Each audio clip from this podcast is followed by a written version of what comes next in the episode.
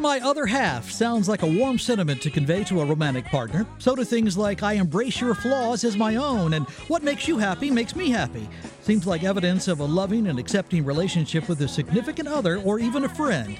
Well, U.S. News health reporter Anna Medaris Miller says this morning that all depends. For all of these, they can be healthy and they can be unhealthy. And that's where the fuzzy line comes in. It really comes down to the relationship itself and what they're meaning by these phrases. And you know, I didn't start out writing this story with this kind of frame, but I kept saying to myself as I heard these researchers and psychologists talk to me about codependency, you know, isn't that a good thing? Isn't that a healthy, strong, loving relationship? And in some cases, it can be.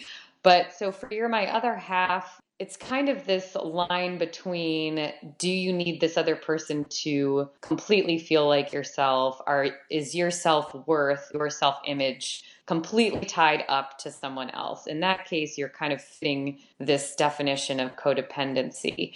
If you are maybe made better by someone else or you feel like you love yourself and you are taking care of yourself and you found someone else who is also doing the same thing and you're kind of elevating each other, then in that case, it's probably a healthy thing.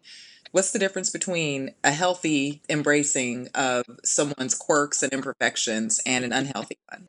There is research that shows that couples that have what they call high inclusion and really do involve the other person's identity into their own can be a really positive thing in the way that they are gaining from each other. They're taking on the other person's positive traits. They're elevated by this person in ways that maybe they don't have in themselves.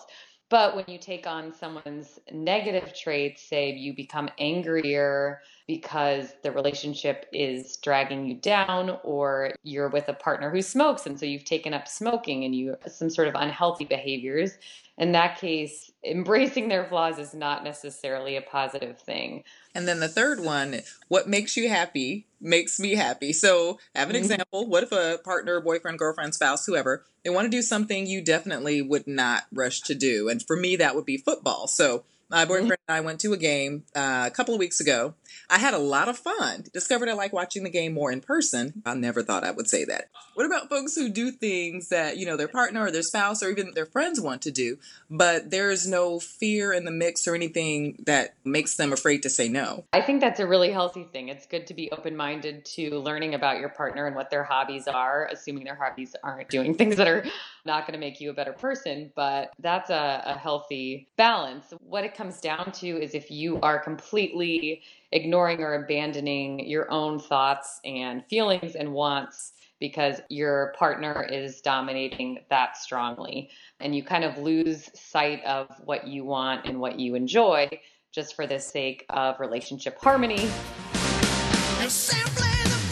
U.S. News health reporter Anna Medaris Miller talking relationships with our Liz Anderson. Read more at our website, search vows. You're listening to 103.5 FM and WTOP.com.